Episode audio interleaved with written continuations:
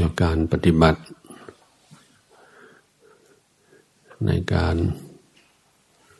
นั่งสมาธิเดินจงกรม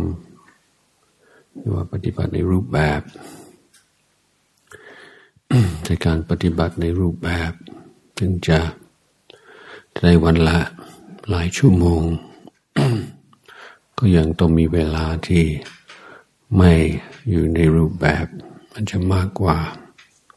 ดังการปฏิบัติของเราต้องเป็นปฏิปทาสม่ำเสมอต่อเนื่องทุกอริยบทนั้นเราลุกจากที่นี่ไม่ได้จบการปฏิบัติภาคเช้าเพียงแต่ว่าเปลี่ยนเปลี่ยนอิริยาบถเท่านั้นเองนั้นก็มีสิ่งให้สิ่งให้เราให้เราดู ให้เรารู้อยู่ตลอดเวลาเนี่ยเมื่อกี้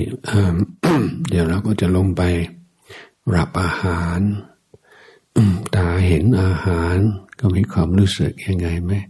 เรื่องความยินดี ยินร้ายมันจะยินดีมากกว่ายินร้ายแต่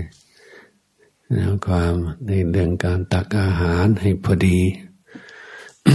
ความคิดต่างๆที่เกิดขึ้นระหว่างการ รับอาหาร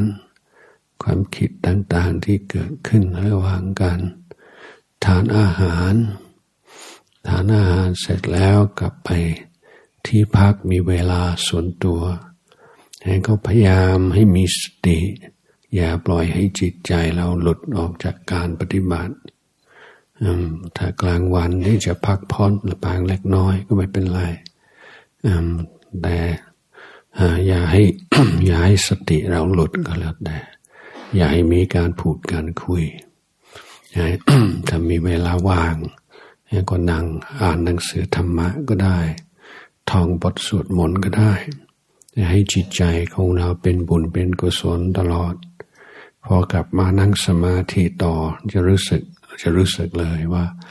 ง่ายหรือว่าอย่างน้อยก็ไม่ยากเท่ากับในการ ปล่อยจิตระหว่างการนั่ง